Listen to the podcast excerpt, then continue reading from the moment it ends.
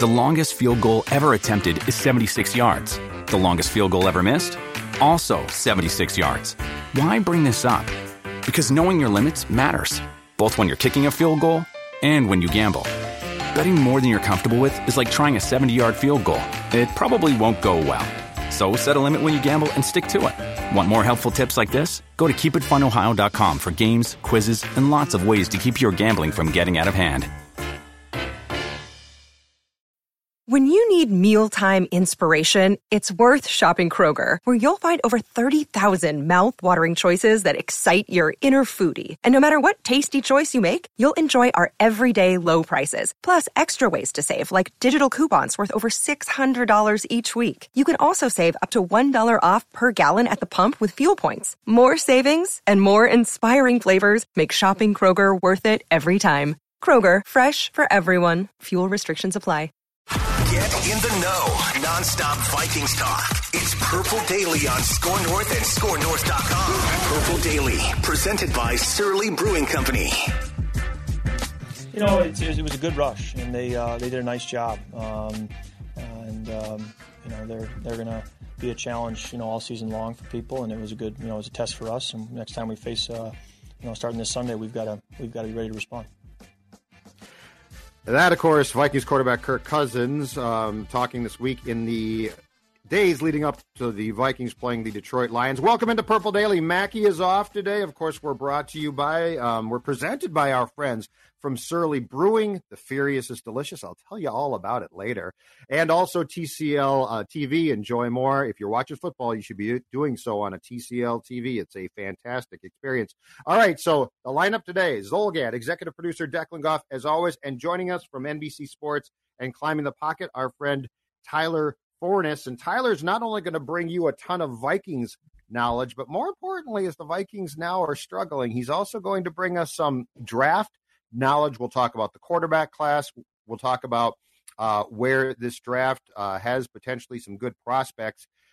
Tyler, though, I want to start you with this. So Thursdays, when Phil is here ordinarily, are what we call our state of the offense, state of mm-hmm. the Vikings offense. So we talk about, we go through the stats and we talk about where things stand. And coming out of the Seahawks game, you can only imagine it was all it was all um, happy, and we talked about how great things were. Clearly, things didn't go as well on Sunday against Cleveland. So now with the Vikings sitting at at one and three, give me your personal opinion of the state of the Vikings offense as we speak right now. I think the big thing with the state of the Vikings offense is it's a roller coaster, and I think a lot of that has to do with offensive coordinator Klint Kubiak. Like we should have really seen this coming uh, as we continue to move forward throughout the season. It's the first time he's ever really called plays, and because it's the first time he's ever called plays, and he doesn't really have like a Norv Turner or a Pat Shurmur or even his dad Gary Kubiak type next to him to kind of help guide him through some of the ups and downs, the peaks and valleys. We're, that's why we saw yes on Sunday against the Cleveland Browns be as rough as it was. The lack of in-game adjustments from the offense was tough, mm-hmm. and he needs somebody there with him. And I, it's really tough that somebody like Mike Zimmer, who came into this team wanting to surround himself with head coaches because he's never been one before, didn't think about doing the same for Klint Kubiak. But he knew that that's the thing is he knew that like he he knew that Klint was was raw in this job and had never done this job. I don't think he's ever called plays in high school or college. Mm-hmm. So it, but here so here's the telltale to me, Tyler Forness against good teams, okay? Uh, because the Seahawks defense is not good. So like the, the Vikings were impressive, but they were doing it against a defense that was not good. And in fact, I expect them, and we can certainly talk about this, to have plenty of success on Sunday against Detroit. Um, but against Cleveland, here's what I'm seeing against good teams. The script is phenomenal. The scripted mm-hmm. plays are great. Like you're like, oh my God, is this a future head coach, Klint Kubiak? Uh, but what we saw last week was once the script was done, it was a different ball game. And so I'm with you. I'm sort of confused about what the thought process was in not finding a mentor because even Stefanski, who's proved to be really good, even mm-hmm. Kevin Stefanski had a mentor right there to help him out. Absolutely. And I, the lack of a mentor, I think, is the biggest thing.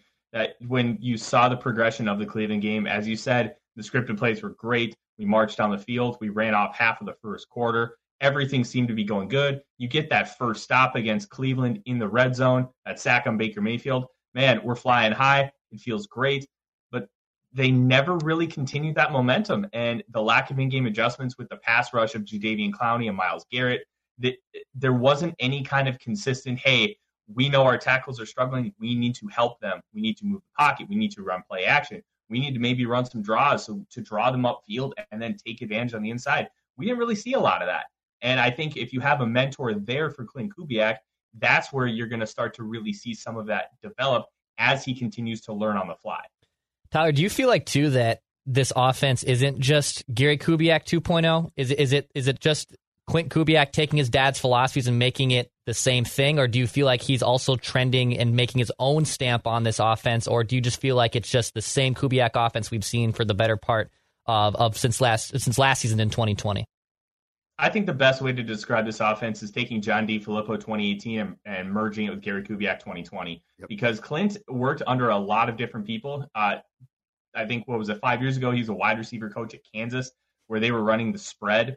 And when you learn from all these different people and different philosophies, when you put together your own playbook, you merge everything together. So that's why you're seeing a lot of wide zone concepts. That's why you're seeing a lot of like spread them out spacing, and you're not seeing a lot of deep shots. When you think about all that, and then combine with Mike Zimmer's philosophy of try to play it a little bit more on the safe side, that's what we're really seeing with Klint Kubiak. What do you like and what don't you like? Like as far as the things that have been at least moderately successful. So, so what do you see offensively uh, that differs from what Gary did that you like, and what do you think that Klint should possibly go back to a little bit more, such as play action, which he has largely abandoned compared to what we saw previously? I think when you talk about what the Vikings have done so far well this year, it's the first half. The first half, this team has been fantastic. You're talking about one of the best EPAs in the National Football League. Kirk Cousins is just on fire. You're letting him be Kirk. You're letting him sit back there and and just take everything for what it is. Hey, we got Justin Jefferson on a little eight eight yard slant route. Perfect. You're just letting him cook, letting him spread the ball all over the field. You're mixing in some of the running game. Everything feels natural and organic. Then you get to the second half. Everything feels forced. It, you're kind of reverting back to some of the negative things that we continue to see throughout the course of Mike Zimmer's tenure. Second and long runs. When are we going to stop second and long runs? they're never going to stop it. But here's never. the thing: they're they're stopping in the first half and they're continuing in the second. That's what doesn't yeah. make any sense. It feels like Zimmer's telling him at halftime to revert back to the mean, and that's where you're seeing a lot of these issues. Tyler, too, do you think right, is is Klint Kubiak the best kind of offensive coordinator for Kirk, at least in his Vikings tenure? You know, like Judd and Mackey and I have, uh, or at least mostly Phil and Judd, I should say, have been discussing if if you put Kirk like in the Shanahan offense in San Francisco, or if you gave him obviously Sean McVay or someone who was just like this offensive guru, would he be thriving even more? And I think obviously the, the natural answer is, of course, yes, those guys are some of the best play callers in the league. But obviously, you know, Kirk has had Kevin Stefanski, he's had Gary, he's had now he's had Klint. Um, obviously, DeFilippo two in 2018. Is is Klint Kubiak so far? And I know it's only been four games, but is he the best offensive coordinator that is for Kirk, at least in his Vikings tenure? I'm going to be honest, I don't know that answer yet. And I don't think we're really going to know that answer yet until we get a much larger sample size. Especially, I'd say these next eight games are really going to be a telltale sign because Klint finally has like the first four games under his belt. He's going to have some confidence. He's going to understand a little bit more with his play call structure. And he's, and especially after the bye, they're going to be able to sit down and really look in depth at that, try and figure out what is working with this new offense, what is not, how he calls plays and how he game scripts throughout the entire game. And then once we really start to understand who Klint is going to be as a play caller, we can make that assumption. But as of right now, I would take Kirk with Shanahan or McVay easily over Kubiak. I just because I don't know what Kubiak is. I don't know if he's going to be great. I don't know if he's going to be bad. It's it's just a, a really big unknown. But they have to start getting back to some of the things that makes Kirk great. Utilize moving the pocket, play action, bootlegs, uh, max protect deep shots. Like do all these different things that made Kirk successful. I like that they're trying to branch out and do other things, but if you're not trying to continue to do what has made Kirk successful in the past, I think you're doing yourself and your team a disservice. And that's the so that so not to bash Kirk, okay? Just to be clear, viewers, listeners, I'm not bashing Kirk, okay? I'll preface it by saying that. But that, Tyler, what you just brought up to me is one of the most interesting things about Kirk. If we could just take a step back and be impartial in this discussion instead of being passionate about, I hate Kirk Cousins or Kirk Cousins is going to Canton. If we take a step back, what you said is so interesting um, because, and this is true of more than one QB, but what you're basically saying is Kirk needs to be a, a tricked out car. Like you need to have, you need to get the bells and whistles to Kirk. Like Kirk, you can't just say, Kirk, go play. Some guys can go play. Mm-hmm. Um, he needs to have all, and, and so it's a fine line. And where I actually, I've gotten to the point now uh, where I feel for his OCs because they're, first of all, I'm sure initially a lot of them, including DeFilippo, is uh, is the first guy on this list easily. He looked at Kirk's salary and he's like, this is a great quarterback. You you clearly gave me a great quarterback. So we are going to go and we're going to beat teams uh, behind a great QB. And Kirk failed miserably because he's not a great quarterback. He's a good one, but he's not a great one. Mm-hmm. So that blew up completely.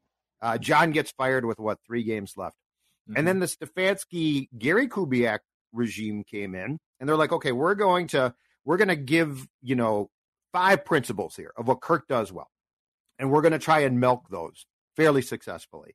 And they did. And now Klint's doing some stuff I love, and there is some stuff I think Kirk can do. But he also is very interestingly taking away some of the things that we saw Kirk succeed in a lot. And what's the what's the absolute key to this entire league?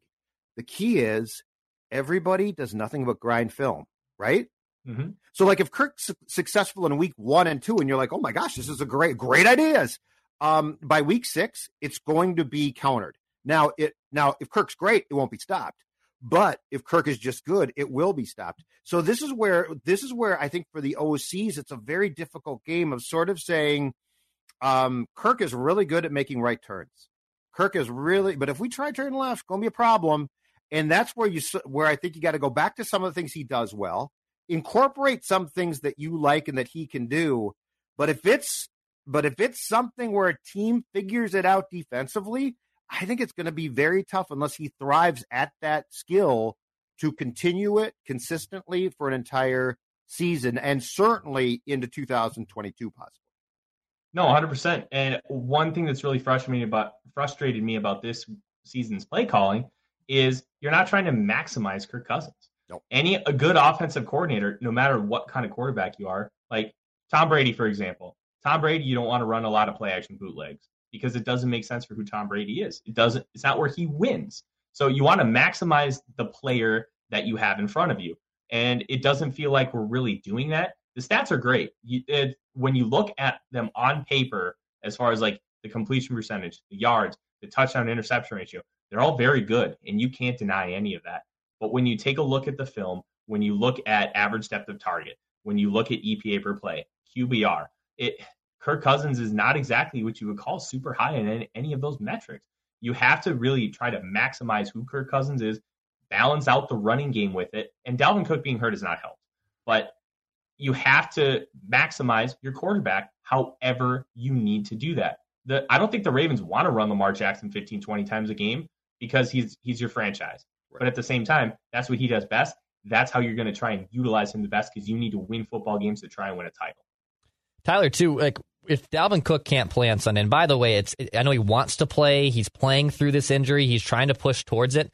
But like you're, you're you are playing the Detroit Lions. It just seems like to me, if just to rest Dalvin Cook would be like the best possible situation for the Vikings on Sunday because there's really no need to to rush him back on the field, and he's a dynamic running back. There's no doubt about that. But in Seattle, when Alexander Mattison, you know, basically runs for 120 yards, he catches the ball a lot with a bunch of screens. It feels like why wouldn't you just utilize Alexander Mattison again on Sunday? Let Dalvin Cook kind of get that ankle right. Because obviously, out of the bye, I mean, you got a gauntlet of a schedule. Like, is Alexander Mattison can, can he at least get more of those touches? Because his rookie season, it felt like to me, Tyler, like he was utilized a lot more effectively. His yards and, and, and his, his rookie and sophomore season are nearly identical in terms of statistics, but it felt like his rookie year he was utilized better can he still be that running back and still be a player and effective in this kind of offense when Dalvin Cook has to sit out? I think it could be, but I also think we need to take a look at kind of the whole scope of the Minnesota Vikings. I don't think Dalvin Cook is sitting out this game because you have to win. This team is in a position at one and three, and with the regime really on the hot seat, where they have to win. And because of that, you got to play Dalvin Cook. You're playing a Detroit Lions team that is 0 4, that, that like everything that their coach says, they fight, they bite kneecaps, they absolutely grind it out. It's going to feel like a 1990s black and blue division game. And I'll be honest, the Vikings should easily win this game on paper, but they need to be careful because this also suits up for a big trap game for them. Okay, here's why I think Cook should sit. Number one, with or without him, if you can't beat Detroit, you're screwed. Agreed. Like like they don't have it's if you were going from Dalvin Cook to take your pick, Mike Boone back in the day, mm-hmm. uh, I'd be like, okay, that's a big drop off. Alexander Mattison's a nice player. Is he Dalvin Cook? No.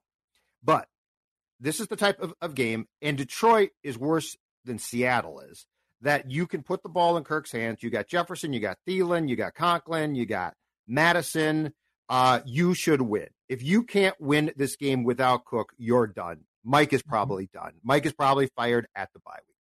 Uh, the second, but Tyler, the second thing is is this, and I talked about this with Dex on Mackey and Judd before you joined us for Purple Daily. The other thing is this one. When Dalvin Cook got the extension, Mackey and I, and I think Dex at, at, the time, and I'm not sure what your opinion was, had cautioned about that. Not because we don't think he's a marvelous player. I think he's a great talent, but because you know, as I said, if you were to buy Dalvin Cook at Target, the box comes with a warning that says, warning, this player will be probably miss two to three games per season, and he will be dinged up severely for probably three or four more.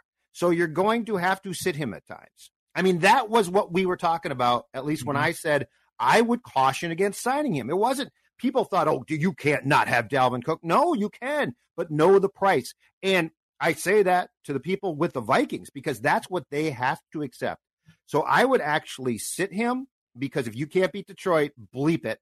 Um, because the gauntlet of games that Dex talked about coming out of the bye, this notion of he can't do more damage to a sprained ankle is ridiculous. I'm not a doctor and I know that. Uh, he clearly did did more damage against Cleveland because he didn't play for an extended period of time in the third into the fourth quarter. So that's why I would sit him. The one guy that I would play for sure against Detroit, though, and I think this has become an absolute must. And I know there's jobs at stake here, but that's their fault, not mine. I would start Christian Darrisaw at left tackle. This Rashod Hill thing has to end. Um, it, it it was a temporary. It was chewing gum on the dike. Uh, it it's bursting through now. The water is coming through. I think Christian Darrisaw, you have to play him. He's a first round pick. If he can play, Rashod Hill is a backup, and he's not a particularly great one. He's a he, he's a reliable one who I think is a good teammate. Uh, so there's two things there where I think you have to just say, if we can't beat Detroit, we're we're toast. We're all toast. That's my opinion. See, I agree with you. I just think the Vikings will end up playing Dalvin Cook, which is why I mentioned that. Um, also, you, you got to start Darrisaw, and if Darrisaw is ready, you got to let him just grow. And yep. you drafted him to be your starting left tackle. Rashod Hill obviously is not it, and it was on display against Myles Garrett who ate him for lunch and then heated up the leftovers and ate again. You're so right. Like, it's not funny, but it is. Yeah, uh, if Darrisaw's healthy and he's ready to go, let him go out there and learn, get oh some chip God. blocks, which they didn't do for Rashod Hill that often, which was incredibly frustrating. How, How did they not do that? I don't know, but that was the biggest takeaway I had in the second half. You're getting taken to the cleaners, play in and play out, and there was no adjustments to help chip out for those tackles. What did they do against Chandler Jones then?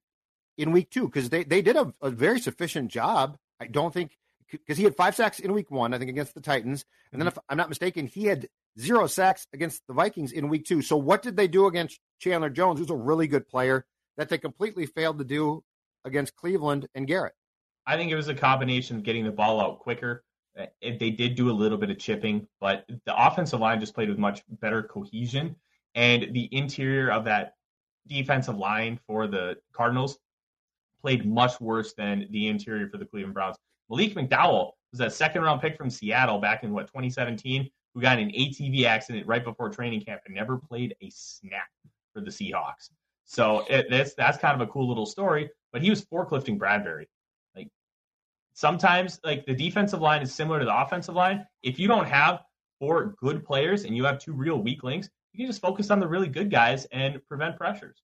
Tyler, it, it's so easy for us I think after drafts and in drafts to to get really hyped up over a draft class, and it, it felt like after at least day was one and two, especially that the Vikings had a great draft. They found their tackle, they found a guard, they potentially found a succession succession plan at quarterback in Kellen Mond. But now through four games, the Vikings have had the least amount of snaps with their rookies, and by, by far, what just nine snaps that rookies have played through four games. The next closest team with the Seahawks, at least at forty five or so. I, did, do we just is this as classic people sometimes overvaluating and getting too hyped up over a draft class or is it a lot more at play because the Vikings not playing this rookie class I think is just a complete shell shocker through the first four games of the season. I, I agree, Dex, and I think it's a layered conversation. I, I was very frustrated because this team was preparing for this offseason to win now. And that was kind of the whole mantra. We are trying to win this year. Then when you look at the draft class, it, with your first five picks, you projected to have a starting left tackle, a starting right guard, a linebacker who could come in and play a little bit, even though he was a project, and a rotational defensive end that could compete for your starting defensive end spot. To see all those guys with Ihmir Smith Marsette, who's been playing special teams, to only have a total of nine snaps just feels like a complete mismanagement of the offseason. Now, at the same time, their draft strategy was weird too, because they took multiple projects in the third round. Well, when your strategy is we want to win this year, but you're taking all these projects, you're kind of contradicting yourself, and it's it's very difficult to not want to drink the Kool Aid in April when we're like, oh my gosh, this draft class is really hyped. Well, on the climbing the pocket stream, I was very disappointed with almost every third round pick because at every spot I would have taken somebody different and better. I would have moved up to get Creed Humphrey, who's dominating for the uh, Kansas City Chiefs in the second round. Yep. But that's all revisionist history. You, you, it's you got to just remember the game is played on Sundays. You have to fix things in the off season, but we have to be careful to not drink the Kool Aid. And that draft, in some ways, does d- uh, demonstrate the disconnect between the head coach and GM because I think that I think, like with a lot of things, Rick and Mike sort of split things. It's like we need this, and then Rick's like, "But we got to build," and then Mike's like, "No, we need to win," and Rick says, "But we got to build." And so I think that's where there's a disconnect that leads to, to taking a former college quarterback who you're going to, or who has turned into a linebacker, and you're like, what? What's that pick? Um, the Wyatt Davis one, uh, Tyler, is the one that I'm going to call BS on in, in this way.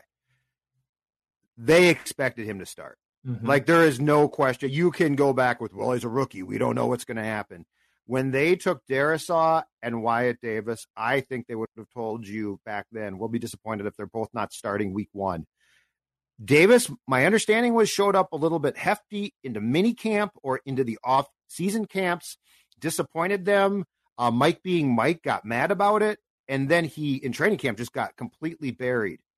But that's the third round pick that I think is an unforgivable sin because I really think that he was supposed to be, to, to your point, he was supposed to be a plug and play guard. Mm-hmm. Uh, and you know that because Oli Udoh was a tackle till right before training camp started. And they moved him, I think, out of blind panic. They're they're like, what, what are we gonna do if we're not gonna play if we're not gonna play Wyatt Davis in week one at right guard? And they're like, let's move this guy. And you don't just move. I mean, he only to his credit's been good against most teams. But when he faces a front like Cleveland's, he's going to struggle because he's never played guard till this year. So the Wyatt Davis one is where I have a real problem with what their expectation was and and how hard it looks like for right now with a plug and play guy they swung and missed for now. I agree. Uh, the Wyatt Davis thing, I think some of the conditioning and stuff had to do with that knee injury he suffered in 2019, re-aggravated it in the college football playoff. But even so, like it's it's really tough to hey, I had this expectation like we're going to draft this guy. Third round starting guard is not ex- not increasingly normal, but it's also not like oh my gosh, you're expecting a third rounder to start. Right. No, it's a guard. Putting a day two guard in on day one is relatively fine in a vacuum, and to have him to have the off season and start of the season, which he did, it at this point, it feels like a waste, but we have a long way to go to really consider that pick a mistake or a waste of a selection. Uh, Tyler, I feel like also, you know, when they drafted Kellen Mond, like that was just th- this overhype of, oh my God, they actually took a chance on a quarterback here.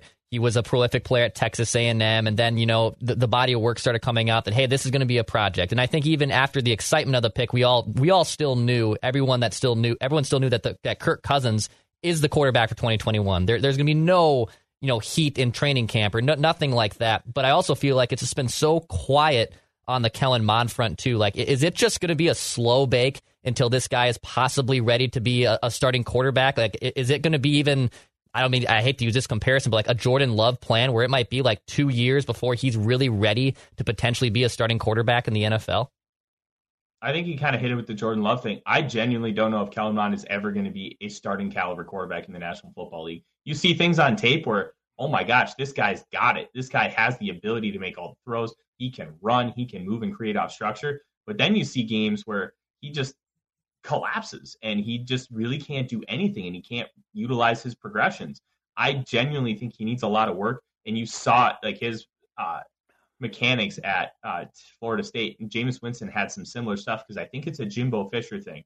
And Aaron Rodgers, when he came out, he held his football so close to his face, and now it's just loosey goosey. You have to be able to coach some of that out of him because he, it just looks like he's the Tin Man in the Wizard of Oz and needs oil in all his joints. and here's the problem right now. This might change in 2022. Do you trust the Vikings' current offensive staff and entire staff to do that? Because that's my thing. Like, like at first I thought, you know, this Mac Jones looks really good. The Vikings passed on on Mac Jones. What were they thinking? Like this would have been a great pick. And then I gave it more thought, and I said to myself, Judd, use some common sense here.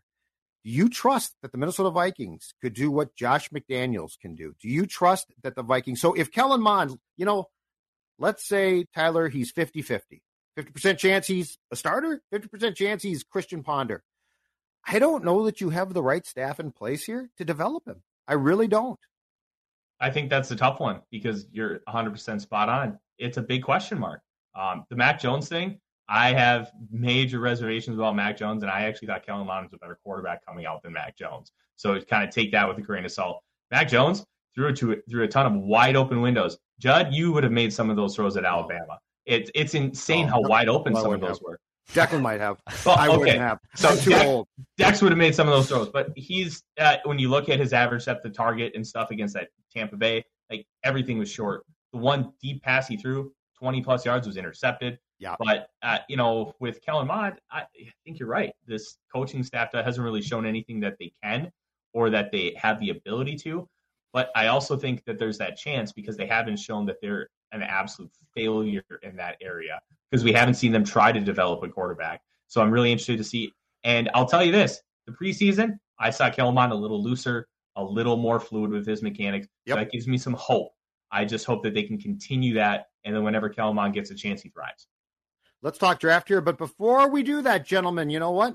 I want to talk number one draft picks. And when you're talking about your number one draft pick, it's it's not hard. It's Surly, Surly Furious IPA. That's right. Minnesota's favorite IPA. The problem with sports fans, Vikings fans, Wolves fans, Twins fans, take your pick. We do enough settling in life. Crack open a Surly Furious. Enjoy the IPA that revolutionized Minnesota craft beer. Don't settle. Get surly. And if the Vikings lose to the Lions, you'll be very surly and you'll need plenty of my favorite IPA. All right, Tyler Forness. So um, there's two things that are going to happen if the Vikings don't win on Sunday. Zimmer is probably fired at the bye because if they don't win on Sunday, they're probably almost certainly not going to win against the Panthers. But we are also all going to uh, flock to you to start asking one question How deep's this draft? How good's this draft? Are there quarterbacks in this draft? This is a subject that you follow incredibly closely. So tell me, so far your your thoughts on this draft class and the potential for it if the Vikings especially aren't good and are drafting high uh, to turn the page and restock themselves a bit. Well, I'll say this real quick: if Zimmer ends up keeping his job, this is a draft where the Vikings are going to go quarterback, cornerback early because it is loaded at the top. You're talking about five or six guys who go first round. Um, quarterback is a little interesting. There is no alpha There is no Trevor Lawrence. There is no Trey Lance. There is no Justin Fields. There's a bunch of guys who could become Zach Wilson. Uh, you talk about Matt Corral from Ole Miss, who yeah, kind of reminds me of a more mobile, more fluid Brett Favre. Doesn't quite have the cannon, but he has all the cojones, and he thinks he can make every single throw, and he's pinpoint accurate. He's got a beautiful deep ball, can throw on the move.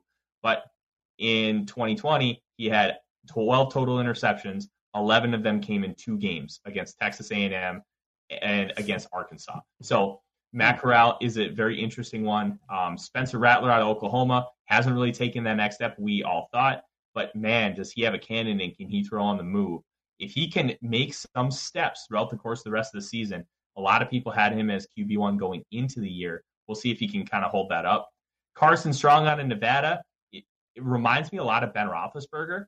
He is a tall pocket passer, but he's very savvy with his movements in the pocket and he can maneuver throughout uh, and weave his way around pressure, but he's not going to be able to win with his feet. He can make all the throws. Deep ball needs a little work, but he's got an arm to be able to do it. The last guy to really look for, and then I'll give you a sleeper as well. Liberty's Malik Willis. He's the closest thing to Lamar Jackson. He has ins- he's insane arm talent, but he needs to figure out his mechanics a little bit. He needs to work within structure, stay comfortable in the pocket, and he, if you work with him and develop those things, he could be the best quarterback in the National Football League. And the sleeper is somebody that has gotten a lot of hype over the last few weeks. His name is Jake Haener, quarterback out of Fresno State. If you watch some of like the Pac-12 After Dark and those kind of games and stay up till 2 a.m. like I do, it's it's a he's a really, really good player. If you remember Byron Leftwich when he was at Marshall, he had a mm-hmm. game where his off he broke his leg and his yep. offensive linemen were carrying him down. Uh, he had a, like I think it was a dislocated hip against UCLA, threw the go-ahead touchdown, and then came back on the field and led the game-winning drive. And every play, he was just slinging it, absolute darts, and he was just grabbing his hip after every throw. He's got all the guts, he's got the talent, needs to work on his decision making a little bit, but this class doesn't have a lot of alphas. It has a lot of betas that could become alphas. So it's going to be really interesting to follow throughout the course of the rest of the season. Tyler, too, keeping it local. I, I mean, th- this Gopher offense, and that, that's a different discussion in its own right uh, for state of the state of any offense. But obviously, that offensive line is damn good, and, and it's and it's and it's and it's older and it's and it's very experienced. Do you see any Gopher linemen getting drafted and potentially even high in, in the draft this year? I mean, I know a lot of Vikings fans are conditioned when you say cornerback going early, mm-hmm. and a lot of Vikings fans would obviously despise that. But also, this Gophers offensive line looks damn good. Um, do you see any potential NFL draftees coming out of the University of Minnesota this year? I think you could talk uh, total draft picks. You could probably talk about three to seven. And on that offensive line alone, you're probably uh, Daniel Faalele is going to go probably top 60, especially with the weight he lost and how good he has looked so far this year. Somebody's going to take him. He just screams Baltimore Ravens to me. Just put him at right tackle and just let him road grade people. Uh, Dunlap Jr. could also be a late round pick. Blaise Andries, uh, Ibrahim, depending on uh, how that Achilles heals and if he wants to come out, he could be, be a fifth round kind of guy.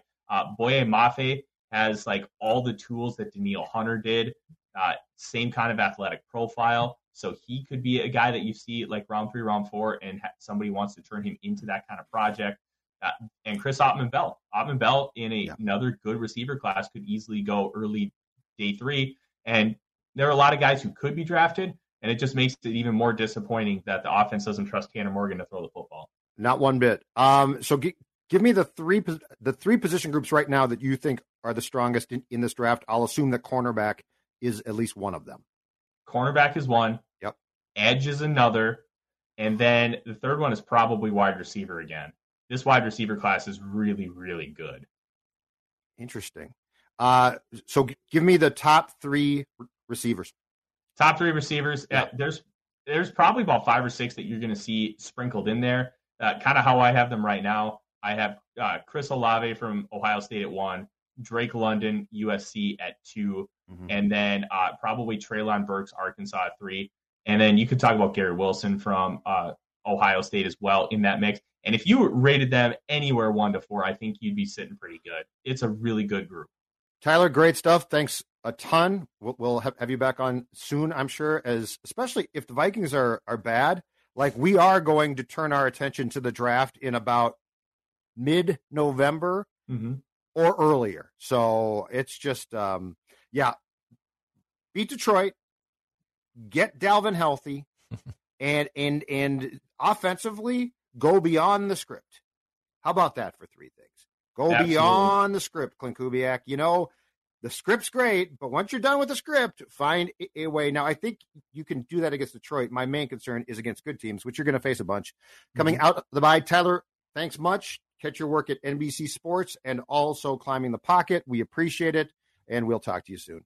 Thank you, gentlemen. Appreciate it. Yep. Thanks, right. Tyler. Bye bye.